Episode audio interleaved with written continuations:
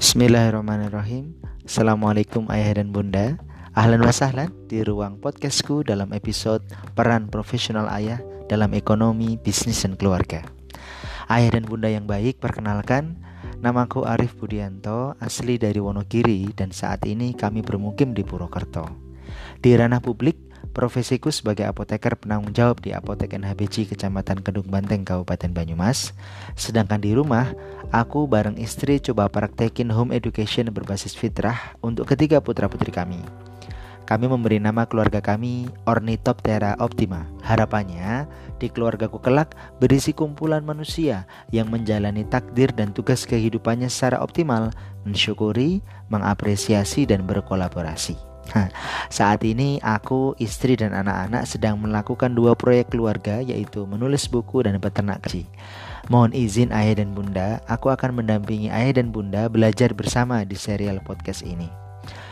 Baik ayah dan bunda, dalam episode Peran Profesional Ayah dalam Ekonomi, Bisnis, dan Keluarga ini, pertama aku akan bahas tentang makna profesional menurut K B B I, Kamus Besar Bahasa Indonesia.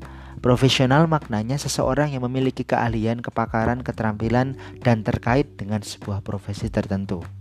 Profesi sendiri berasal dari bahasa Yunani, profes, yang maknanya janji, untuk memenuhi kewajiban melakukan suatu tugas khusus secara tetap atau permanen. Contohnya, aku dulu melakukan sumpah profesi sebagai apoteker. Artinya, aku berjanji untuk memenuhi kewajibanku sebagai apoteker yang meng- menggunakan keahlian, kepakaran, dan keterampilan yang aku miliki sesuai cita kemanusiaan. Itulah apoteker yang profesional. Nah, sekarang kalau ayah profesional gimana? Dulu kan nggak sumpah ya, tapi kita akad ya. Saya terima nikahnya. Kalau saya, saya terima nikahnya Widhi Kurniastutu ini pintu separuh dan seterusnya gitu kan. Ayah itu juga bagian dari sumpah ya. Kita janji, janjinya kepada Allah pula kan. Terus kemudian Allah karuniakan kepada kita putra-putri. Nah, berarti kita juga berjanji sebagai ayah yang baik untuk putra-putri kita. Nah, artinya kalau ayah profesional artinya ayah benar-benar mengerti tentang tugas sebagai ayah. Artinya ayah memiliki kepakaran, keterampilan pada aspek kehidupan yang tidak bisa diperankan oleh bunda. Ya, janji sebagai ayah ini harus kita gali kembali. Kita temukan kembali di tengah padatnya interaksi saat ini. Ya, janji sebagai ayah juga janji sebagai suami. Ya, barangkali gak cuma aku ya yang menertawakan janji-janji pada istriku. Entahlah, apa janji kalian pada istrimu kan? Kalau dipikir-pikir ya, meski digombalin, istri kita tetap aja mau menemani dan mendampingi kita kan. Nah, betapa beruntungnya kita. Nah, oke, sejenak yuk kita ingat-ingat ya. Apa ya janji kita pada istri dan anak-anak? Apa ya? Nah, bolehlah kita tulis sebentar, satu atau dua saja ya. Oke, aku beri waktu sepuluh detik, oke? Nah, silahkan.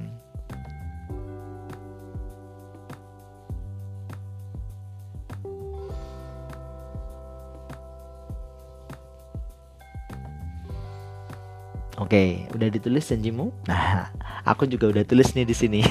Janjiku ada dua, menurunkan berat badan dan mengajarkan istriku tahsin Al-Quran. Ya, ini aku pikirkan nih, berat badan. Aduh, aku emang doyan makan ya. Baik ayah dan bunda, sekarang aku mau cerita nih tentang kisah profesionalisme seorang ayah bagi anak dan cucu angkatnya. Ayah itu ya, ayah yang aku ceritain ini bernama Muhammad Shallallahu Alaihi Wasallam. Anaknya bernama Fatimah Radhiyallahu Anha dan cucu angkatnya bernama Usama Bin Zaid Radhiyallahu Anhu. Ceritanya begini, dulu kala di masa Rasulullah Shallallahu Alaihi Wasallam, Muhammad Shallallahu Alaihi Wasallam, ada seorang putri bangsawan yang ketahuan mencuri dan dijatuhi hukuman potong tangan. Lalu keluarga putri bangsawan ini meminta keringanan hukuman. Maka datanglah mereka kepada Usama bin Zaid, cucu angkat Rasulullah shallallahu alaihi wasallam. Mereka tahu bahwa Muhammad adalah seorang ayah yang sangat cinta pada putrinya Fatimah, juga, juga sangat menyayangi cucunya Usama. Mereka, keluarga bangsawan ini, ingin membujuk Muhammad dan menyentuh sisi keayahan beliau. Semoga ada keringanan hukuman bagi putri mereka. Dan harapan mereka boleh jadi akan terkabul, sebab Usama menyetujui untuk membela mereka di hadapan Muhammad shallallahu alaihi wasallam. Dan saat Usamah datang kepada Rasulullah shallallahu alaihi wasallam lalu menyampaikan maksudnya, Maka beliau Muhammad shallallahu alaihi wasallam berkata pada Usamah dengan tegas, "Wahai manusia, sesungguhnya orang-orang sebelum kalian telah binasa disebabkan jika orang bangsawan di antara mereka mencuri, mereka membiarkannya. Akan tetapi, apabila yang mencuri itu orang yang lemah, maka mereka menegakkan hukuman atasnya. Demi Allah, seandainya Fatimah putri Muhammad mencuri, pasti akan aku potong tangannya." Ini hadis sahih yang diriwayatkan oleh Imam Bukhari dan Imam Muslim dalam Sahihain. Lihatlah, ini contoh keadilan seorang ayah, janji seorang ayah untuk menegakkan kebenaran secara profesional dan proporsional. Ini adalah contoh keadilan yang muncul karena kebijaksanaan, kemuliaan jiwa, dan keberanian hati. Nah, oke okay, ayah dan bunda, kini contoh dalam kehidupan sehari-hari, ya kan, kontekstual, ya kan. Suatu ketika ya, adik kecil mengambil hak sang kakak, maka adik kecil harus mengembalikan, bukan malah si kakak yang disuruh mengalah, kan begitu. Hak kakak harus ditunaikan karena memang itu barang punya kakak, meskipun adik kecil akan meraung menangis, ya kan. Tapi kebenaran dan keadilan ini akan membawa dampak baik bagi kakak beradik itu, bahwa satu, jaminan bahwa hak-haknya terpenuhi secara adil. Nah, ini ayah bisa memainkan ini, ya. Hanya ayah, bukan bunda, ayah. Ini punya kakak, berikan. Adik, kamu gak boleh ngambil punya kak. Kakak dan adik, hak-haknya terpenuhi secara adil. Yang kedua, seseorang bisa bahagia tanpa merampas hak orang lain. Si adik harus belajar bahwa bahagia itu adalah bersyukur atas apa yang menjadi bagiannya, bukan iri atas apa yang menjadi bagian orang lain. Sekali lagi, di sini jelas, ayah adalah raja tega. Seorang ayah berdiri di atas janji profesionalisme, janji kebenaran, dengan sepenuh kebijaksanaan, kemuliaan jiwa, dan keberanian hati. Ayah hadir sepenuh hati meski tak sepenuh waktu. Nah, sekarang kita ulas sedikit nih ya, bagaimana ayah profesional dalam bidang ekonomi, bisnis, dan keluarga. Nah, ekonomi dan bisnis jelas, ini memang udah tema yang digandrungi oleh para ayah toh. Oke, aku ada sedikit sentilan di dari Bang Adrian Urusvi terkait kebijaksanaan, kemuliaan jiwa, dan keberanian hati dalam hal bisnis dan ekonomi. Ya, tentang prinsip ekonomi. Betul, kita meyakini prinsip ekonomi kan mengeluarkan sedikit-sedikitnya untuk mendapatkan sebanyak-banyaknya, ya kan? Nah, ayah bunda, kalau dipikir kembali, prinsip ekonomi yang selama ini kita yakini ternyata menggabungkan dua sifat setan loh. Nah, tuh kan, yaitu mengeluarkan sedikit-sedikitnya alias kikir untuk mendapatkan sebanyak-banyaknya alias serakah atau berlebih-lebihan. Nah, ini barangkali yang membuat ekonomi dan bisnis kita kurang berkah, atau ada ada tapi rasanya kurang terus, karena kita selama ini dididik untuk kikir dan serakah. Kita pandai berhitung dan memperhitungkan, tapi kita lupa bahwa tak semua keinginan adalah kebutuhan. Kita confuse, bingung membedakan mana needs dan mana wants. Akhirnya kita memiliki banyak pengetahuan, tapi tak semua pengetahuan itu berbuah kebijaksanaan. Jadi prinsip ekonomi ini harus kita rubah ya. Nggak boleh kikir dan nggak boleh serakah. Terus apa dong? Nah, kembali lagi pada empat Islamic Virtue Ethics yang dijabarkan oleh Syed Muhammad Naqib Al-Attas dari International Institute of Islamic Thought and Civilization tentang empat nilai inti dalam Islam: keadilan, kebijaksanaan, kemuliaan jiwa, dan keberanian hati. Nah, keadilan, kebijaksanaan, kemuliaan jiwa, dan keberanian hati. Nah, kita renungkan bersama ya. Pertama, keadilan. Contohnya tadi, kita beli suatu produk sesuai dengan harganya. Kalau bagus ya jangan dicari cacatnya agar kita bisa membeli dengan harga murah.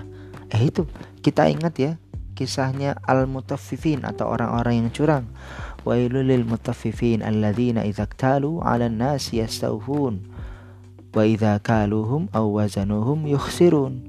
Yang apabila dia membeli atau menerima takaran atau value dari orang lain, mereka minta dicukupkan. Sedangkan kalau mereka menakar atau menimbang sebuah value bagi orang lain, mereka mengurangi. Ini enggak benar gitu. Kita harus membeli sesuai dengan harga. Contoh lainnya, misal tentang harga sebuah produk. Sedapat mungkin kita teliti sebelum membeli bahwa barang yang kita beli sudah adil sesuai value dan nilainya, bahwa benefit lebih kita utamakan dibandingkan fitur. Men gitu. Kita kenali ini benefitnya apa, ini fiturnya apa. Jadi kita adil gitu loh menentukan sebuah nilai atas sebuah produk. Demikian juga saat kita menjual suatu barang kepada orang lain, harus adil dalam informasi dan tidak mengunggulkan atau memuji-muji produk kita lalu menjelek-jelekan produk lain, karena kita sedang menjual bukan membual. Gitu ya. Kita itu lagi menjual bukan membual. Intinya gini, adil itu kita memperlakukan orang lain sebagaimana kita ingin diperlakukan. Nah, kita yakinkan pada diri dan keluarga kita bahwa kita tetap akan bahagia tanpa merampas kebahagiaan orang lain. Itu yang pertama, keadilan. Yang kedua, kebijaksanaan. Ayah dan bunda, betapa banyak orang-orang yang memiliki banyak pengetahuan tapi pengetahuannya tak cukup menjadi kebijaksanaan, sehingga mereka membeli sesuatu karena keinginan bukan karena kebutuhan. Bingung mana needs, mana wants. Atau kita melakukan sebuah kegiatan produksi, distribusi, dan konsumsi tapi t- tanpa disertai kesadaran terhadap ekologi. Bisnis kita memang harus create cash, aset juga fresh money, tapi jangan sampai kita juga create sampah. Bagaimana caranya? Nah itu, ada ilmu, teknologi, dan seninya. In harmonia progressio, bisnis selaras dengan fitrah manusia dan selaras dengan alam. Gitu kan? Tuh, ya jadi kita harus lebih bijaksana lagi. Jangan sampai kegiatan produksi, distribusi, dan konsumsi kita malah merusak ekologi, kan begitu. Yang ketiga, kemuliaan jiwa. Kita menggunakan timbangan hati, ya, ayah dan bunda. Kata Rasulullah shallallahu alaihi wasallam, segala kebaikan adalah apa-apa yang menenangkan hati dan menenteramkan jiwa, sedangkan segala keburukan adalah apa-apa yang mengganggu hati dan mengusik ketenangan jiwa. Kita berusaha memahami makna hadirnya kita di bumi sebagai khalifatullah untuk memakmurkan bumi Allah, hidup untuk menjaga kemuliaan harta, jiwa, pikiran, dan jasad kita. Misalnya, kita bersabar untuk tidak mengambil kemudahan berhutang, hidup prihatin, ya anggap saja kita sedang di luar negeri, kan gitu. Hidup serba terbatas. Ya meskipun hidup prihatin di negeri orang tampaknya lebih keren ya dibandingkan hidup prihatin di negeri sendiri, tapi sikap sabar untuk tidak berhutang akan membawa kebaikan bagi keluarga dalam aspek sempit maupun bagi negara dalam aspek yang lebih luas. Nah, barangkali ayah dan bunda pernah tahu ya, ada buku berjudul Dari Gerakan ke Negara, Dari Bangku Kuliah ke Bangku Istana. Wih, heroik banget tuh kan. Sekarang kita terapkan secara kontekstual pada keluarga kita, bahwa kebaikan keluarga kita akan membawa pada kebaikan masyarakat dan negara kita, bahwa kesabaran keluarga kita akan membawa pada kesabaran masyarakat dan negara kita, bahwa ketahanan pangan yang kita desain dalam keluarga kita, misalnya dengan permaculture atau homestead for sustainable living, akan membawa pada ketahanan pangan masyarakat dan negara kita, bahwa kesabaran kita untuk tidak memproduksi sampah, hidup minim sampah, akan membawa pada hidup minim sampah bagi masyarakat dan negara kita. Gitu kan. Nanti kita buat buku kan, dari keluarga ke negara, dari meja dapur ke meja istana. Itu seru kan. Nah, kita ikhtiar segera melunasi hutang-hutang kita, hidup sabar untuk berdaya di negeri sendiri. Gusti Allah mboten sare kok, Allah tidak pernah tidur. Jadi kita ikhtiar, kita pasti akan mendapatkan hasilnya insya Allah. Yang keempat, keberanian hati. Dalam sistem ekonomi Islam, khususnya zakat, infak, sedekah, semuanya butuh keberanian. Berani bersedekah, berani wakaf, tidak takut miskin, ya. Berani untuk tidak ambil hutang, berani untuk bergantung hanya kepada Allah saja. Ada doanya kan yang kita diajari sama guru-guru kita, sama orang tua kita. Allahumma inni a'udzubika minal hammi wal hazan, wa a'udzubika minal ajzi wal kasal, wa a'udzubika minal jubni wal bukhl, wa a'udzubika min ghalabati daini wa qahri rijal. Ya Allah, aku berlindung kepadamu dari rasa sedih dan gelisah, dari rasa lemah dan malas, dari sikap pengecut dan sikap kikir, dari jeratan hutan dan penguasaan atau paksaan orang lain. Nah ini ya, kita berdoa kepada Allah agar Allah berikan kekuatan bagi kita untuk keluar dari sikap kikir dan serakah. Nah, baik ayah dan bunda, keempat hal di atas tentang keadilan, kebijaksanaan, kemuliaan jiwa, dan keberanian hati, insya Allah dapat kita jadikan sebagai panduan kita untuk mengganti prinsip ekonomi yang kikir dan serakah, yang tak selaras dengan fitrah tadi. Dan ayahlah sosok profesional yang akan mewujudkan ketahanan keluarga itu, dari keluarga ke negara, dari meja dapur ke meja istana, kan gitu. Semoga saat kita mendidik anak-anak kita dengan cinta keadilan, kelak mereka akan menjadi pemimpin yang adil pada peran kepemimpinan atau takdir kepahlawanan yang akan mereka lakukan nanti. Jadi ini sesuatu yang menjadi nilai strategis bagi ayah dalam keluarga. Ayah profesional dalam keluarganya, dalam ekonomi dan bisnisnya.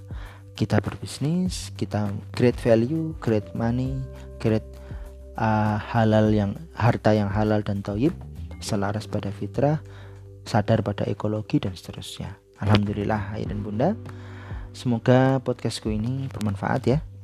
uh, Insya Allah nanti disambung lagi. Terima kasih ayah dan bunda. Assalamualaikum warahmatullahi wabarakatuh.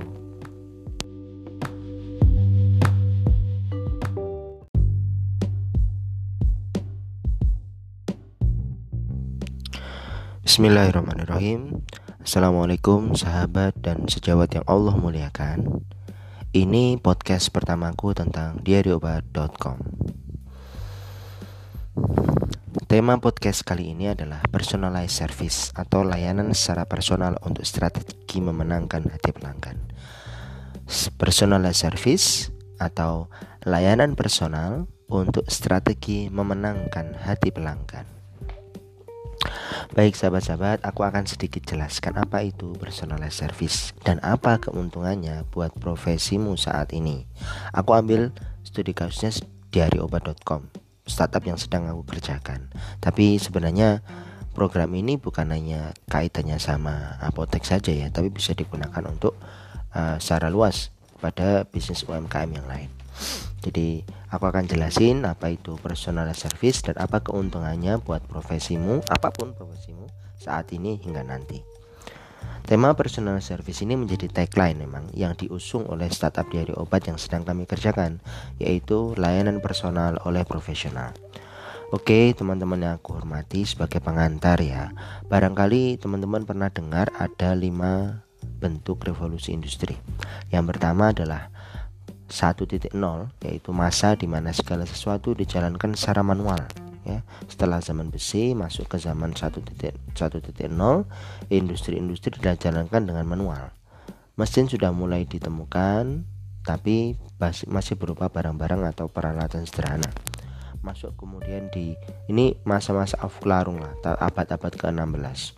Kemudian uh, dua titik nol adalah masa industri yang pertama, saat ditemukan mesin uap oleh James Watt ya, berkembang di awal di akhir abad enam belas ditemukan uh, mesin uap oleh James Watt, kemudian berkembang berkembang berkembang masa industri yang pertama. Ini masa Renaissance abad tujuh belas abad delapan belas. Nah, berkembang sama dengan abad sembilan belas. Industri dibentuk di mana-mana gitu kan. Terus banyak profesi-profesi baru dan mulai muncul sekolah. Nah, sekolah itu awal mulanya muncul karena masa di dua titik nol itu industri yang pertama. Ya memang eh, apa namanya? Kalau kita lihat sejarah, pada saat itu industri membutuhkan banyak S D M. Nah, satu-satunya cara untuk menghasilkan S D M dalam jumlah yang banyak, cepat, segera itu adalah sekolah model Prusia. Sekolah model Prusia yang Prusia itu adalah nenek moyangnya Jerman ya, nenek moyang negeri yang sekarang kita sebut sebagai Jerman. Uh, fung, apa namanya? Sistem pendidikan Prusia ini kemudian diambil oleh Amerika Serikat, dan dari Amerika Serikat sebagai negeri adidaya kemudian dicontoh oleh semua negeri-negeri yang lain. Kemudian masa tiga titik nol, yaitu masa industri pelayanan atau service science. Nah ini bergeser, yang awalnya itu orientasinya kepada produk, produk industri, hasil, outcome. Outcome-nya itu tidak hanya berupa produknya, tapi juga bagaimana produk ini berpengaruh pada pasar. Jadi evaluasi pendidikan dan apa apa namanya uh, manajemen strategi itu kemudian diarahkan pada pasar. Kemudian muncul segmentasi, positioning, and targeting marketing, selling, branding itu semua berorientasi pada pasar gitu loh. Kemudian masa empat titik nol, masa percepatan industri dengan implementasi teknologi informasi seperti yang kita rasakan sekarang. Informasi begitu cepat, industri didukung oleh implementasi teknologi informasi sehingga banyak sekali inovasi-inovasi dan banyak juga profesi-profesi baru yang sebelumnya tidak ada tapi sekarang dicari. Nah, gitu kan. Dan rupa-rupanya setelah empat titik nol ini Jepang sudah memulai industri lima titik nol, yaitu personalized service. Industri ini sebenarnya sudah dimulai dari sebelum tahun dua ribuan. Waktu itu Bu Dewi, Doktor Dewi Utama Faiza, salah satu apa namanya uh, tokoh di pendidikan nasional, beliau itu menyampaikan, pernah menjabat sebagai dirjen, kalau tidak salah saya juga lupa itu. Beliau itu uh, sekolah di Jepang S dua S tiga itu ya tahun dua ribuan, itu sudah mulai personal service di bidang pendidikan. Jadi pendidikan itu bukan lagi penyeragaman seperti model Prusia saat itu yang tadi saya ceritakan, tapi pendidikan itu sudah bagaimana menumbuhkan sifat-sifat unik dari setiap anak masing-masing. Kalau kamu dari kecil memang suka gambar, ya udah gambar aja terus.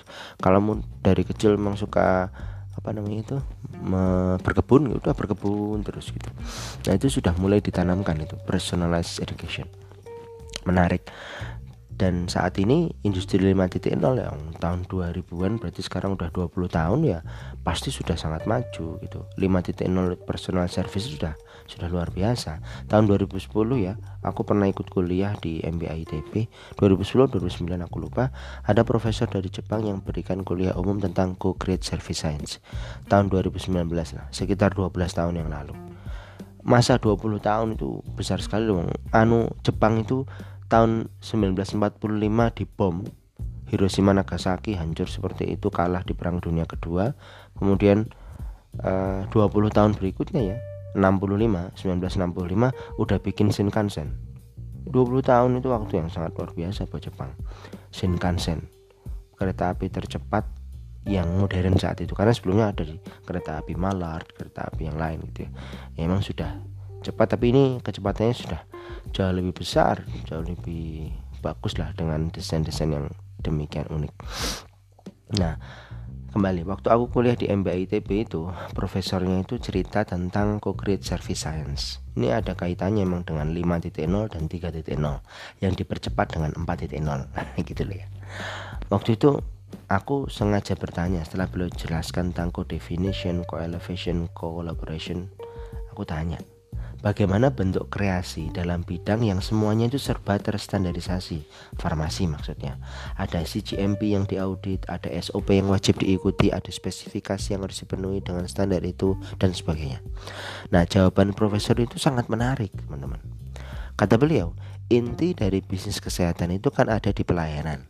Benar juga sih gitu kan. Pelayanan itu pada manusia. Benar juga kan. Pelayanan bukan pada hewan, bukan pada benda-benda umum ya, tapi pada manusia yang mereka itu punya hati, intinya gitu ya.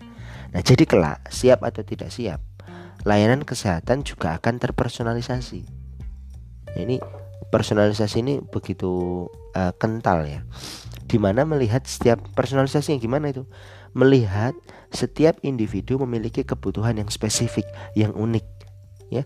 Tidak sem- jadi ini tidak Uh, satu kalau dulu kan satu obat untuk semua orang gitu. Nah sekarang setiap orang itu memiliki racikan-racikan obat tertentu karena masing-masing punya alergi, masing-masing punya uh, kondisi apa namanya mungkin uh, apa namanya selain apa uh, kondisi-kondisi ya, riwayat penyakit, kemudian apa ya uh, pengalaman atau D R P, efek samping yang sebelumnya pernah dialami, alergi dan seterusnya gitu. Nah, beliau beri contoh saat itu sih komik di Jepang. Kasus komik di Jepang tahun dua ribu sembilan dua ribu sepuluh itu ya, komik di Jepang dibuat untuk personal, teman-teman. Jadi bukan bikin satu komik diberikan dijual ke banyak orang itu enggak, tapi orang yang pengen punya komik khusus nah, dibuat. Komik di Jepang itu dibuat untuk personal. Sesuai dengan keinginan personal, kau pengen komiknya yang kayak gimana, udah tokohnya siapa, berapa orang, ciri-cirinya gimana, apa alur ceritanya, silakan dibuat. Oh. Nah, karena sifat personal ini, ya jelas harganya jadi lebih mahal. Nah, karena sifat personal ini ya, persaingan itu kemudian menjadi tidak relevan lagi. Karena apa, bukan banding-bandingan harga, gitu kan? Ini blue ocean strategy. Masing-masing punya sifat unik, masing-masing punya keunikan yang berbeda dengan yang lain. Dan satu orang itu hadir bukan untuk ngerusak yang lain. Eh, komik itu hadir itu bukan untuk menyaingi, tapi itu memang hasil karya gitu loh. Dan semua orang kemudian berlomba untuk mengapresiasi. Aduh, indah sekali saat itu beliau cerita. Hmm, begitu ya. Waktu itu aku sangat tercerahkan ya. Jawaban ini istimewa dan nyambung dengan apa yang aku pertanyakan selama empat tahun kuliah di I T B, yaitu tentang pelayanan yang berorientasi pada, pelayanan yang berorientasi pada pasien. Saat aku kuliah apoteker itu ya, aku kan bertanya-tanya, seperti apa sih pelayanan yang berorientasi pada pasien itu? Kedua, pentingnya apa layanan semacam itu, kan gitu ya. Kalau di dunia kefarmasian yang aku pahami, dulu saat industri dua titik nol fokus kita para apoteker itu pada produk komoditas, menghasilkan produk yang kemudian dijual kepada pasar. Nah, pada masa industri tiga titik nol fokusnya pada pasien. Nah, waktu kuliah kan kita sering dengar para dosen kita berkata, kita saat ini sedang berubah dari pelayanan yang berorientasi pada produk atau komoditas berubah menjadi pelayanan yang berorientasi pada pasien. Nah, ternyata pelayanan berorientasi pada pasien itu bukan sekedar jualan obat. Itu insight yang aku dapatkan dari uh, kasus komik di Jepang tadi yang disampaikan oleh profesor, aku lupa namanya profesor siapa ya, dari Jepang. Nah, saat aku di Veron Parafarmaceutical di industri, uh, dua guruku, Pak Rahmat Budiono dan Pak Benyamin Budi Satria itu berkata bahwa pelayanan berorientasi pasien, maksudnya uh, sifat pharmaceutical care, care ini kan seakan-akan hanya merawat dari segi apa namanya uh, seorang apoteker atau tenaga kesehatan kepada pasiennya. Kalau di industri gimana? Maksud pharmaceutical care, care di sini tuh peduli. Ya, jadi produksi peduli sama gudang, gudang peduli sama timbang, timbang peduli sama lini-lini produksi. Ya, lini produksi peduli sama quality assurance, quality assurance atau quality control peduli dengan uh, gudang, peduli dengan F, uh, finance and accounting dan sebagainya. Jadi uh, terintegrasi, ya. Terintegrasi itu care, peduli loh. Kalau sampai timbang salah dalam menimbang, nanti produksinya gagal. Produksi gagal berarti berpengaruh pada keuangan. Keuangan gagal, K P gagal gitu kira-kira. Nah, jadi pharmaceutical care itu di situ. Maknanya dalam aspek industri adalah how to create and deliver a good quality of product, membuat dan menghantarkan quality of product yang bagus. Jadi misalnya timbang ya, nimbangnya harus benar, dimasukkan ke relnya produksi, produksinya benar dimasukkan ke gudang, nyaman. Quality assurance, quality controlnya bisa meluluskan atau merilis produk dengan nyaman, kan gitu. Itu kalau di industri. Nah, sekarang ketika aku belajar selama tujuh tahun terakhir di bisnis apotekku ya, sempat sebelumnya dua tahun ngajar di Unsud, aku paham sedikit bahwa pelayanan berorientasi pada pasien itu, dalam aspek pelayanan pasien ya, adalah how to create and deliver a good quality of life. Jadi kalau sebelumnya itu produk di industri ya, di dua titik nol ya, saya aku gambarkan kayak gitu kira-kira. Nah, sekarang di tiga titik nol di service science itu quality of life, life loh, kehidupan loh. Kehidupan itu nggak cuma sekedar minum obat gitu loh. Jadi uh, apa namanya, kalau sekarang beberapa orang menyatakan inter apa interdisiplin ya, atau inter apa itu, pokoknya beberapa tenaga kesehatan bergerak bersama membangun quality of life itu memang memang seharusnya begitu itu dari dulu sih. Nah, ini dia makna pelayanan berorientasi pada pasien itu adalah hadirnya apoteker gitu kan. Apoteker itu hadir sebagai profesional yang mengenali sisi kesehatan dan kebutuhan personal pasien. Ya, aku juga belum sepenuhnya hadir di apotek ya. Jadi setidaknya aku dan teman-teman itu berusaha untuk menjadi profesional yang disumpah janji ya. Profesi itu kan disumpah janji, seperti di podcast sebelumnya tentang peran profesional ya. Dan kita semua wajib mengenali sisi kesehatan dan kebutuhan personal dari pasien. Jadi bukan hanya sekedar jualan obat, ya. Apoteker itu dibayar karena pengetahuan profesinya, bukan karena jago jualan. Nah, inilah value proposition dari startup yang kini teman-teman kenal sebagai diaryobat titik com. Jadi kalau teman-teman tanya diaryobat titik com itu apa? Menghadirkan apoteker sebagai seorang profesional yang mengenali sisi kesehatan dan kebutuhan personal dari pasien. Kok ada ahli gizi, kok ada perawat, ya memang itu adalah gabungan, ya, karena kita quality of life ternyata tidak hanya didukung oleh apoteker tapi juga didukung oleh uh, rekan-rekan tenaga kesehatan yang lain, ada dokter, ada perawat, ada gizi dan seterusnya gitu. Nah, oke teman-teman, pertanyaan pertama tentang apa sih definisi pelayanan per, pelayanan berorientasi pasien udah aku temuin, ya. Sekarang apa pentingnya dan manfaat dari obat titik com dalam hal ini merepresentasikan personal service untuk mendukung layanan secara personal tadi. Nah, pertama, diari obat yang teman-teman ikuti itu akan membantu teman-teman mengidentifikasi pasar secara personal. Tujuannya ya agar teman-teman bisa mendapatkan tempat khusus di hati pelanggan. Jadi membantu mengidentifikasi pasarmu secara personal. Ada data analitik. Ketika kamu masukin data itu, kamu bisa mengidentifikasi pasarmu. Jadi kemana ada yang nanya tuh, ini datanya aman atau tidak? Ya namanya data. Seaman, seaman apanya kita buat, ya namanya orang hack, hacker ya bisa-bisa saja. Cuma kalaupun orang bisa ngehack, belum tentu mereka bisa pakai data itu. Karena wong data itu khas kamu banget sih. khas kamu banget ya, artinya data itu hanya bisa dipakai untuk kamu, bukan dipakai sama orang lain. Kalaupun mau dipakai sama orang lain, ya dia harus punya bisnis yang sama dengan kamu, kan gitu ya. Nah, jadi uh, diari obat itu membantu teman-teman untuk melakukan riset pasar, reprofiling pasar, mengenal betul-betul pasar teman-teman sehingga teman-teman bisa membentuk strategi atau mendesain strategi untuk memenangkan hati pelanggan. Nah, kalau udah sampai hati nih, kan pertama tadi tujuannya itu ya mengidentifikasi pasar. Yang kedua, pentingnya atau manfaat dari obat itu adalah untuk untuk membantu teman-teman mendesain dan sebenarnya untuk menghindarkan kompetisi gitu. Jadi kalau udah sampai ke hati pelanggan, selanjutnya kan terserah Anda, kan gitu ya. Enggak ada rasa khawatir kalau pelanggan Anda akan dicuri sama orang lain. Jadi di sini kompetisi udah enggak relevan lagi. Karena dengan diaryobat titik com teman-teman udah bisa bersurpetisi sendiri. Nah, tentang apa itu kompetisi dan surpetisi ada di podcast kedua, nanti aku jelasin lebih panjang. Sekarang aku mau cerita nih, ilustrasi tentang optimasi diari obat buat mengikat hati pelangganmu itu kayak gimana. Gini, diari obat itu akan membantu teman-teman melewati enam tahap pembelian dan memunculkan loyalitas secara berkesinambungan. Jadi ada enam tahap ya, tahap seorang pelanggan itu akan membeli. Yang pertama itu awareness. Mereka itu sadar kalau apotekmu emang ada dan keren, warungmu ada dan keren, apapun lah. Kan sebenarnya ini uh, tidak hanya untuk apotek, tapi untuk bisnis secara umum. Yang kedua, knowledge. Mereka atau pasar Anda, pasien itu ngerti kalau produk layananmu emang bagus. Oh, ada Pak Arif, ada Mbak Dea, ada Mbak Nadia, ada Mbak Intan gitu, itu emang bagus gitu. Produknya emang bagus gitu ya. Aku suka sama Mbak uh, apa namanya, sama layanannya dari Mbak Dea, layanannya Mbak Intan, suka sama layanannya Pak Arif gitu. Mereka punya liking and preference. Jadi mereka suka saat berinteraksi sama kamu atau sama bisnismu.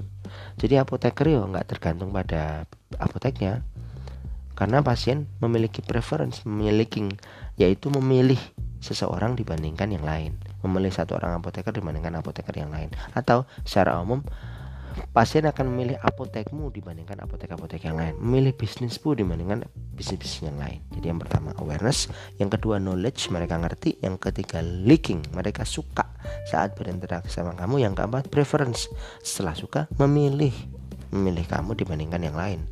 Yang kelima conviction, yaitu mereka yakin sama kamu dan juga bisnismu. Aku milih inilah, ketua Mbak Dea bisa mendengarkan. Aku milih inilah Pak Arif, ketua luwih tua mungkin luwih bijaksana. Wah, aku milih Mbak Intan, milih Mbak Nadia dan seterusnya. Lalu setelah berinteraksi, uh bener, emang ini layanan dari Mbak Dea itu lebih empatik, layanan Pak Arif memang gak terlalu empatik tapi dia lebih bijaksana, misalnya begitu. Atau lebih banyak menjelaskan karena emang Pak Arif lebih suka ngomong daripada Mbak Dea. Oh, ini Mbak Intan lebih nyaman, Mbak Nadia lebih, ya seterusnya kan. Mereka Mereka mengerti. Lalu mereka yakin kalau aku tanya tentang masalah kesehatan produksi laki-laki, yo tanya sama Pak Arif aja, yang lain nggak tahu, misalnya begitu ya. Nah, setelah mereka yakin dengan kamu dan juga bisnismu. Yang terakhir nih, yang paling penting memang tahap yang penting adalah tahap purchase. Tahap purchase ini tadi kan ada awareness, knowledge, liking, preference, conviction, purchase. Nah, tahap purchase atau pembelian itu adalah desain startup di hari obat. Itu akan membantu teman-teman agar pasien itu beli lagi dan lagi. Teman-teman kan memang secara kasat mata itu nampak teman-teman itu cuma nginputin apa data administratif ya. Tapi sebenarnya itu kan teman-teman menginput data pembelian, di mana data itu akan teman-teman olah dibantu oleh di hari obat untuk mendesain layanan personal bagi tiap-tiap pasien itu. Jadi ini beda kan, bukan seperti sistem point of sales atau apa namanya uh, software-software penjualan yang di apotek. Bukan sebenarnya ini bukan, sekali lagi ini bukan jualan obat teman-teman, ini tuh sedang memberikan layanan secara personal. Jadi teman-teman bisa mendesain layanan personal melalui diari obat ya. Jadi kalau kita mendesain pasien itu agar beli lagi, beli lagi, beli lagi dengan cara apa?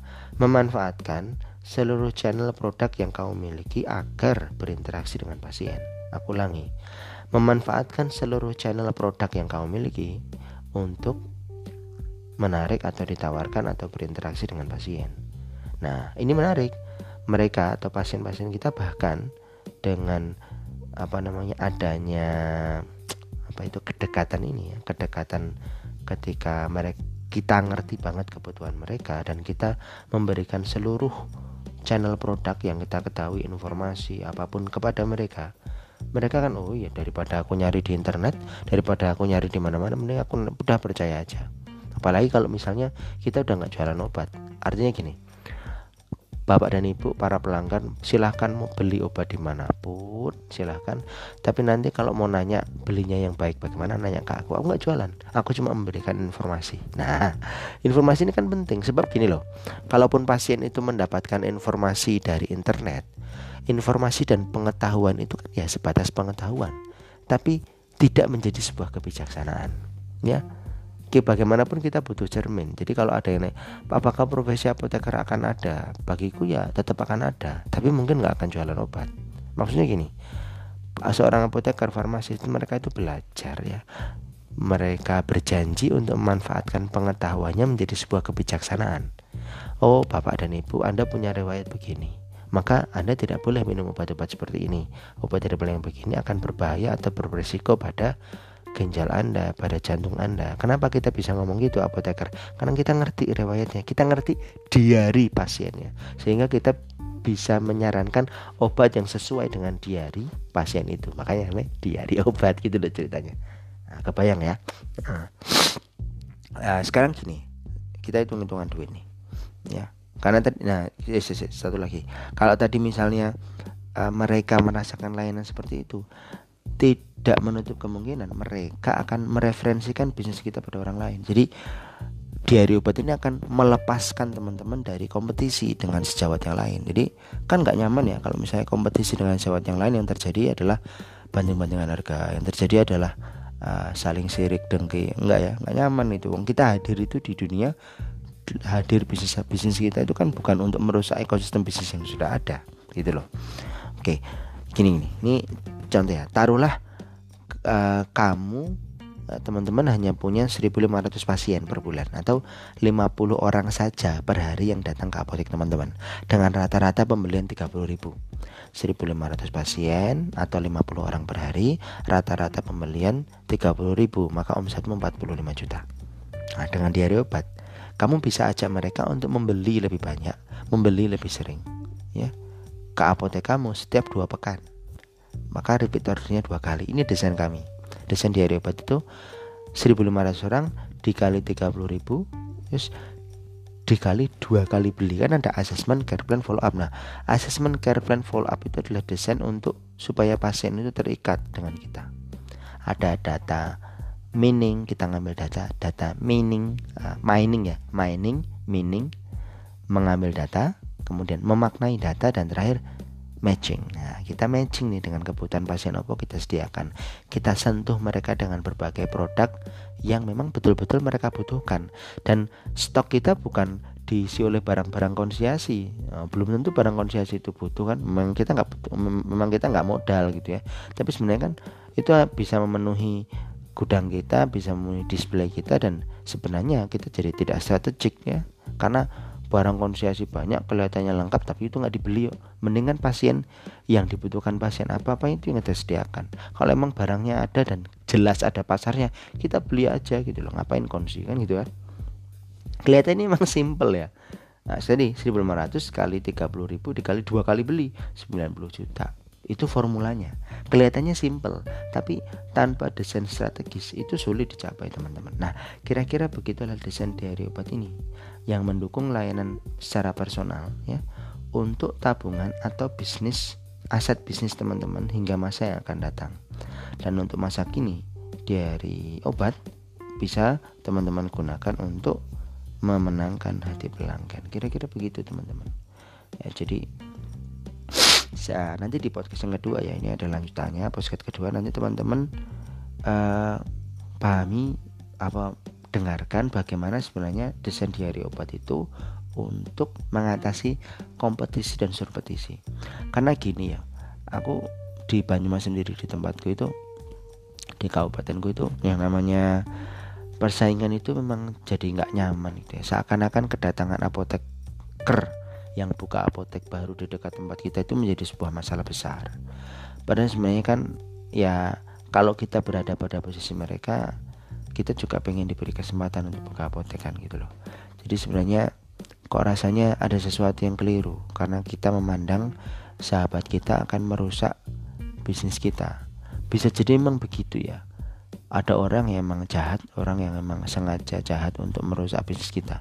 Tapi kalaupun mereka jahat, seburuk-buruk apapun strategi yang mereka lakukan, mereka gak akan bisa kalau kita dekat sama Allah.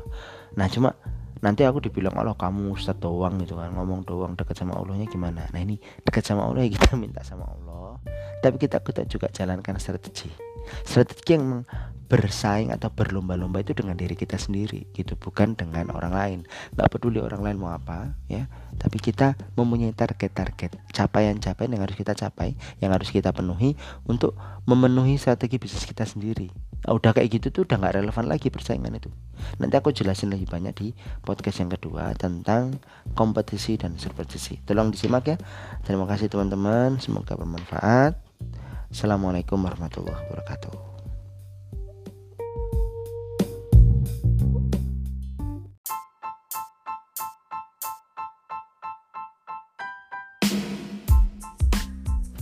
Bismillahirrahmanirrahim. Assalamualaikum sahabat dan sejawat apoteker yang Allah muliakan.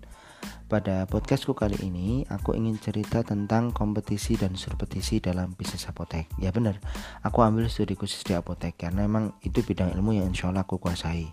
Namun konsep kompetisi dan surpetisi ini sifatnya universal teman-teman. Artinya dapat diimplementasikan pada bisnis yang lain. Hanya pada apa pada podcast ini aku ambil kompetisi dan surpetisi itu melalui mekanisme atau mal, e, dari sudut pandang bisnis apotek ya, melalui bisnis diari obat atau startup diari obat yang sedang kami kerjakan. Nah jadi gini teman-teman, langsung aja ya, kita kenal ada dua terminologi tentang kompetisi dan surpetisi. Kompetisi itu perlombaan di mana beberapa orang melakukan hal yang sama untuk tujuan yang sama, yaitu medali yang sama-sama diperebutkan. Artinya dalam kompetisi akan selalu ada pemenang dan pecundang. Semua apoteker yang punya apotek melakukan hal yang sama, caranya sama, gitu kan? Tujuannya sama, apa itu? Akuisisi market pasar untuk mendapatkan omset terbesar. Dan akhirnya akan ada apotek ramai dan apotek sepi. Ya, ada pemenang, ada pecundang. Ya begitulah konsekuensi dari sebuah kompetisi. Pernah ya, ada sejawat apoteker yang udah lebih dari lima belas tahun bisnis apotek hingga memiliki beberapa cabang apotek. Dia bilang sama aku, Pak Arif, mungkinkah Mungkinkah gitu. Mungkinkah apotek yang bersebelahan itu bisa ramai semua Pak? Bisa akur apa iya? Sebelahan kok bisa akur? Gak mungkin Pak Arif gitu kan. Yang betul sih, Uh, sahabatku itu di Bandung itu bikin apotek deketan ya. Uh, dia sebenarnya perizinan duluan ya, daerah Ciwastra duluan. Tapi kemudian dia bukanya belakangan. Oh, yang satunya itu apotek franchise sudah duluan. Ah ya akhirnya temanku tutup gitu kan. Ya memang sih, memang ya barangkali benar ya. Kalau omset sebelahan ya, apotek sebelahan ya kayaknya emang nggak akur gitu. ya omset juga akan turun, laba akan lebih kecil. Tapi gini loh, meskipun omset kita turun, laba kita lebih kecil, tapi rezeki kita akan tetap cukup. Ya insya Allah kebutuhan juga akan tetap terpenuhi, kecuali kita sendiri yang confused atau bingung tentang mana kebutuhan atau keinginan, gitu loh. Ya tapi gini, karena temanku ini yang udah lima belas tahun bisnis apotek ini, dia udah lima belas tahun lebih, aku baru tujuh tahun. Ya dia kekeh gitu kan, nggak mungkin Pak Arif, ya udahlah aku malas lanjutin bicara tentang kompetisi. Kalau yang nggak akur itu karena mereka menganut sistem kompetisi. Tapi kalau supaya akur ada caranya, pakai surpetisi. Cuma aku nggak lanjutin gitu ya, males lah, biarin nggak apa-apa. Karena bagi sebagian orang kompetisi memang sudah lumrah ya, ya. Setiap orang akan berusaha menyelamatkan bisnisnya, menyelamatkan kuenya. Artinya gini, seakan-akan kehadiran apoteker atau bisnis apotek lain ya di sekitarnya akan mengancam bisnis yang sudah existing.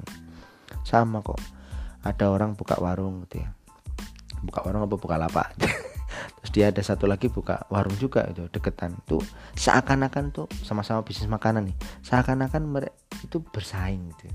Wah, aku sudah duluan di sini buka nasi goreng, kamu di sana buka nasi goreng juga, tapi nasi mawut ada bakmi gorengnya gitu kan.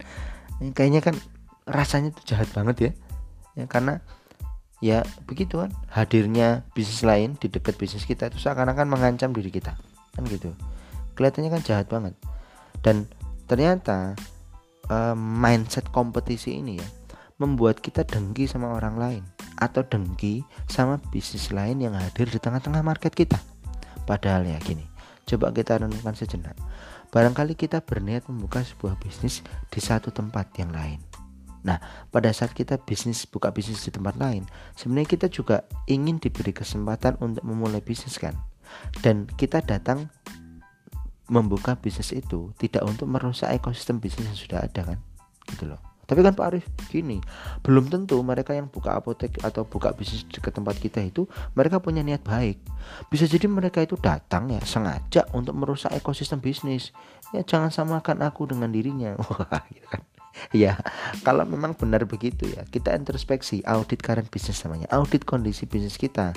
Sen- audit kondisi bisnis kita sendiri lalu perbaiki kan begitu. Begini loh, uh, memang ya kita udah dari dulu itu dididik kompetisi soalnya ya. Sekolah aja kita dididik gimana, kamu kapan ranking satu begitu kan. Kayaknya hidup itu kalau nggak ranking itu kayaknya kok tidak bahagia gitu kan. Memang kita dididik seperti itu dari kecil. Nah gini, kalau kita ambil sudut pandang surpetisi itu ya, Kom, apa, kompetitor atau pesaing itu sebenarnya bisa menjadi cermin bagi kita. Mereka punya strategi, kita bisa bercermin pada mereka, dan kita bisa berbenah untuk improvisasi atau inovasi seperti strategi yang mereka lakukan kan begitu. Cermin loh. Ya seperti kita tidak bisa melihat tai lalat di dahi kita sendiri, kita nggak bisa tai lalat lihat tai lalat di dahi kita sendiri. Kita butuh cermin untuk melihat bagaimana kondisi tai lalat kita. Demikian juga kita butuh kompetitor untuk melihat bagaimana kondisi loyalitas pelanggan kita. Nah gitu. Jadi kita rubah mindsetnya. Hadirnya bisnis lain bukan untuk merusak bisnis kita. Biarkan mereka. Kita yang mesti rajin berbenah, meningkatkan loyalitas atau customer engagement bagi bisnis kita. Dan kembali, itulah sejatinya surpetisi. Gitu loh. Tadi aku udah cerita tentang kompetisi ya. Sekarang aku perkenalkan istilah surpetisi. Aku baru aja kok kenal surpetisi ini tahun dua ribu empat belas waktu ngaji sama Ustaz Heri Santosa bicara tentang bis, uh, fitrah based education. Uh, surpetisi ini sangat berbeda dengan kompetisi ya. Surpetisi itu bukan perlombaan ya. Kalau kompetisi kan perlombaan. Nah, kalau surpetisi ini berlomba-lomba. Nah, gini, apa bedanya perlombaan atau kompetisi dengan surpetisi berlomba-lomba? Kalimat berlomba-lomba ini sering disampaikan oleh Rasulullah shallallahu alaihi wasallam agar kita berlomba-lomba dalam kebaikan, bukan perlombaan lo ya. Beda ternyata, ya betul. Jadi surpetisi itu sebuah kondisi berlomba-lomba di mana beberapa orang melakukan hal yang kelihatannya sama untuk tujuan atau target masing-masing, yaitu medali kemenangan masing-masing. Jadi kelihatannya nih beberapa orang melakukan hal yang kelihatannya sama, oh sama-sama bisa apotek, kan kelihatannya sama, tapi untuk tujuan dan target masing-masing. Masing-masing memiliki target, memiliki tujuan, karena masing-masing juga punya tugas misi hidup yang spesifik gitu loh. Yaitu medali kemenangan masing-masing. Tugas spesifik mereka memakmurkan bumi, caranya beda. Mungkin ada yang kuat sedekahnya, mungkin ada yang kuat sholatnya, ada yang kuat hafalannya begitu kan. Ini mungkin ada yang kuat di customer engagement kayak aku. Gak terlalu, gak terlalu inilah, gak terlalu gede omsetku. Tapi alhamdulillah ya aku bisa uh, berkembang gitu ya. Kayak bikin startup ini aku habis lima puluh juta. Nggak kebayang juga, aduh, uang lima puluh juta kalau orang lain bikin apotek ya, kalau aku bikin startup belum belum jelas ada untungnya atau tidak. Tapi ya itulah, aku itu mengerjakan kelihatannya sama, sama-sama bisa apotek, tapi aku beda. Aku aku tidak ngerjain itu sih, karena aku punya tugas sendiri. Aku hadir sebagai apoteker nih karena aku peduli dengan, atau aku menghadirkan diari obat itu karena aku peduli. Ini kok ada temen dua apoteker kok bertengkar, yang satu apoteknya rame, yang satu apoteknya sepi, kenapa sih gak bisa rame semua itu loh. Aku pengen semua apoteker itu ya rame, semua apoteker itu bersyukur, tidak banyak-banyak dengki sama bisnis lain gitu loh. Aku gak suka gitu. Nah cara aku gak suka bukan memaki-maki mereka. Aku ngajari mereka, aku diremain, hei kamu jangan begitu, alah kamu bisnisnya cuma satu. Oh ya wes, ya sudah lah, ya kan, daripada aku menjelasin dan kalian gak mau gitu kan, ya udah aku buat caraku sendiri gitu kan. Oke, jadi surpetisi itu sebuah kondisi berlomba-lomba di mana beberapa orang melakukan hal yang kelihatannya sama untuk tujuan atau target masing-masing, yaitu medali kemenangan masing-masing ya. Jadi kalau aku, medali kemenanganku bukan bikin banyak apotek, bukan bikin enggak, tapi aku membawa kedamaian, kedamaian, gitulah. Ya, jadi dalam kedamaian itu artinya satu apotek dengan apotek yang lain berkolaborasi kan gitu ya, uh, mensyukuri, mengapresiasi, berkolaborasi, atau data mining, mining, matching gitu. Bisnisnya bisnis matching dong. Aku sama sebelah misalnya apotek Faiza, apotek Prusia, Bonorianti ya. Asik-asik aja ya bu, aku ada ini nih, ada voltadik, ada stamina nama jenengan mau ya silakan ambil. Nah itu kan asik gitu loh.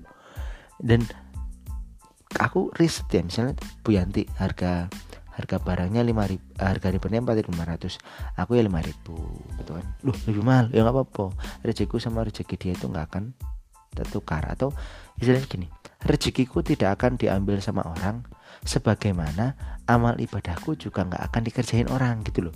Jadi surpetisi itu wah luar biasa itu. Aku sama Ustaz dari Santosa ini masya Allah bener-bener ya diubah mindsetnya itu ya. Nah dalam surpetisi itu semua apoteker berhak untuk menang karena mereka enjoy, easy, excellent, dan earn dalam ragam aktivitas yang gue banget bagi mereka.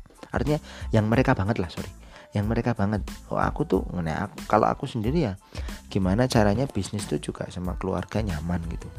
Jadi kalau aku bikin apotek lebih banyak ya berarti waktuku untuk bisnis lebih banyak dong ya kan. Aku gak mau lah kayak gitu, itu bukan bisnisku. Atau ada yang buka apotek sampai dua puluh empat jam, kalau aku gak mau gitu. Kenapa ya, aku pengennya hadir dan aku gak mau hadir dua puluh empat jam di apotek gitu ya. Atau aku tidak mau menghadirkan orang lain dua puluh empat jam di apotek. Mereka masing-masing fitrahnya kan begini. Fitrahnya kita itu kan waja'alna al-laila libasa waja'alna an-nahara ma'asya, menjadikan waktu malam itu untuk istirahat, waktu apa siang itu untuk mencari nafkah gitu kan. Kalau kita bisa memilih ya kita pilih kerja itu di waktu an-nahar, di waktu siang. Kecuali kalau di rumah sakit. Kalau di rumah sakit ya layanan memang biasa pada terjadi pada malam hari. Itu kan kita memang tidak bisa memilih gitu loh. Tapi kita kalau kita bisa memilih sesuatu yang bisa kita pilih, kita pilihlah gitu kan. Contoh gini nih, kita nggak bisa milih kita dilahirkan dari rahim siapa, kita nggak bisa milih kita lahir dari suku bangsa apa, tanggal berapa, laki-laki atau perempuan, diberi nama siapa, kita nggak bisa milih gitu kan. Itu by given sama Allah sama Bapak Ibu kita. Cuma untuk sesuatu yang bisa kita pilih, kita bisa memilih untuk bersurpetisi bukan berkompetisi. Kita memilih untuk menjaga kedamaian bukan berkonfrontasi gitu loh. Kita hadir itu untuk Hmm, apa ya kita hadir dunia kan semua orang tersenyum, ayah memberikan azan kepada kita, mengumandangkan azan ke telinga kita gitu. Bukan untuk merusak yang udah ada gitu loh. Kita bawa kedamaian, kita bisa pilih itu ya. Kita bisa enjoy, easy, excellent, and earn dalam ragam aktivitas yang kita sendiri yang kita inginkan gitu loh. Jadi surpetisi itu adalah bentuk evaluasi ya, bentuk evaluasi atau apa namanya uh, bentuk representasi dari sisi ego dan individualitas. Ego itu beda, ego beda sama egois ya teman-teman. Kalau ego itu kesadaran tentang konsep diri, kalau egois kan mementingkan diri sendiri. Ya, kalau individualitas itu berbeda dengan individualisme. Individualitas, individualitas itu paham tentang konsep dirinya, menyadari kekuatan dan kelemahannya. Kalau individualisme itu kan paham untuk mementingkan dirinya sendiri dan mengesampingkan kepentingan bersama. Gitu. Jadi kalau Uh, surpetisi ini kaitannya dengan pendidikan anak, kaitannya dengan diri kita, pengembangan diri kita, keluarga kita. Sebenarnya dia adalah representasi dari ego dan individualitas. Aku sadar, aku punya kemampuan, kekuatan dan kelemahan. Kekuatanku itu di customer engagement, ya udah aku kekuatan di customer engagement. Aku kelemahan, apotekku nggak lengkap, ya udah aku terima ketidakmampuanku itu. Kelemahanku itu membuatku tidak sombong dan kekuatanku itu membuatku nyaman untuk bekerja dengan caraku, bukan dengan cara orang lain. Kita meletakkan kebahagiaan pada diri kita sendiri, bukan pada parameter-parameter yang ditentukan oleh orang lain, gitu loh. Nyaman kan? Jadi itu gitu. Jadi misalnya kita dan anak-anak kita ngelihat kok, ya. Oh, ternyata ayah begitu. Anak melihat ternyata membuat target pencapaian atau aktivitas yang dia pilih secara sadar dan dia akan berusaha keras di sana. Yah, aku pengen kayak ayah lah. Ayah kan memilih untuk fokus ke apa namanya customer engagement, bukan fokus ke omset penjualan sebagainya. Ya betul lah anakku.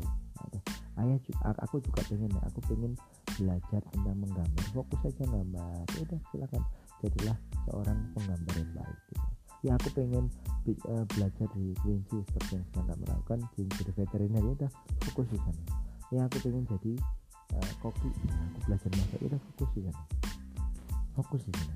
Kamu sadar bahwa kamu punya kekuatan di situ, kamu punya kelemahan, kekuatanmu kamu optimalisasi, kelemahanmu untuk kamu mawas diri, lebih rendah hati gitu. Ya, jadi artinya gini. Yang kita kalahkan nanti bukan orang lain. Kalau kompetisi kan kita mengalahkan orang lain, tapi kalau dalam surpetisi kita mengalahkan kemalasan diri kita sendiri dan berbagai hambatan yang ada dalam diri gitu. Kemudian kita akan mencapai target kemenangan itu tanpa mengalahkan orang lain, tanpa merusak harapan orang lain, tanpa melukai perasaan orang lain. Sebagaimana saat kita lahir ke dunia tadi ya, kita lahir tanpa mengusik kehadiran manusia yang lain. Itulah fitrah, ya, fitrah. Innately predisposed to know God and to do good. Sebuah sifat pembawaan dari Allah agar kita mengenal Allah dan melakukan kebaikan. Dan saat kita mampu mendidik diri kita agar sesuai dengan fitrah kita, saat itulah kita akan bahagia. Bahagia tanpa syarat gitu loh. Bahagia tanpa syarat gitu. Ya, jadi dan itulah kita akan jadi ayah atau businessman yang penuh dengan kebahagiaan, penuh dengan keberkahan insya Allah. Barangkali mungkin memang kita tidak kaya raya, tapi cukup gitu loh. Kita butuh apa-apa cukup, kita butuh apa cukup kan enak. Daripada kaya raya punya rumah banyak, om kita juga cuma bisa tinggal di satu rumah. Kita punya mobil banyak, kita cuma bisa naik satu mobil gitu loh. Enggak, aku belum punya mobil. Enggak boleh sama istriku. Oke, okay. Tapi cukup ya, cukup. Cukup, nah, kita gak kaya raya tapi kita cukup. Ada seimbang antara karir, bisnis dan keluarga. Nah gitu loh, nyaman gitu loh. Cukup, cukup, cukup. Sama Mas James Budi itu aku juga diajari gimana cukup, cukup. Karena angka cukup itu membuat kita makin mudah bersyukur. Kalau kita mudah bersyukur ya kita akan banyak lagi dapat nikmat dari Allah gitu loh. Syukur, syukur, syukur ya. Angka cukup itu membuat kita banyak bersyukur. Kalau Mas Pandu dan Enes Kusuma, putranya Bu Septi dan Uh, Pak Dodi itu cerita kalau kita itu ini loh, misalnya pengeluaran kita ya udah fix gitu ya, sama kan pendapatan kita sebagai pendapatan kita sebagai karyawan itu itu sebenarnya kan adalah fixed cost bagi perusahaan. Nah, kita punya fix pengeluaran, ya udah kebutuhan kita segitu ya kita penuhi segitu gitu ya. Sama seperti ini uh, soto Haji Mamat yang di Jakarta itu bukanya cuma sampai jam sepuluh, laris luar biasa. Pak Haji Mamat bukanya sampai zuhur lah. Kan zuhur nanti lebih ramai. Enggak lah. saya bukanya sampai jam sepuluh aja. Wong jam sepuluh aja udah cukup kok rezeki buat saya. Nanti yang jam dua belas ke sana biar orang lain. Oh, menarik tuh, gitu loh. Itu seimbang antara karir, bisnis dan keluarga. Keluarga kita nanti akan, terutama anak-anak ya, akan melihat ayah dan bundanya. Mereka akan bahagia kalau ayah bundanya itu berbahagia pada kondisi apapun. Hadirnya pesaing tidak pernah merusak kebahagiaan kita, santai gitu loh. Dan kelak anak kita juga melihat ayah bundanya berbisnis selaras dengan fitrah. Mereka akan berkata, ayah bunda, you're not perfect, but you're special and limited edition. That's all, Masya Allah, gitu loh. Ya, gitu aja teman-teman. Semoga bermanfaat dari uh, sedikit ya tentang kompetisi dan surpetisi ini. Semoga teman-teman bisa berbahagia bersama keluarga teman-teman tanpa syarat, tanpa merusak atau merampas kebahagiaan orang lain. Bisa berbahagia sendiri. Terima kasih teman-teman dan sampai jumpa di podcastku selanjutnya. Dadah. Assalamualaikum warahmatullahi wabarakatuh.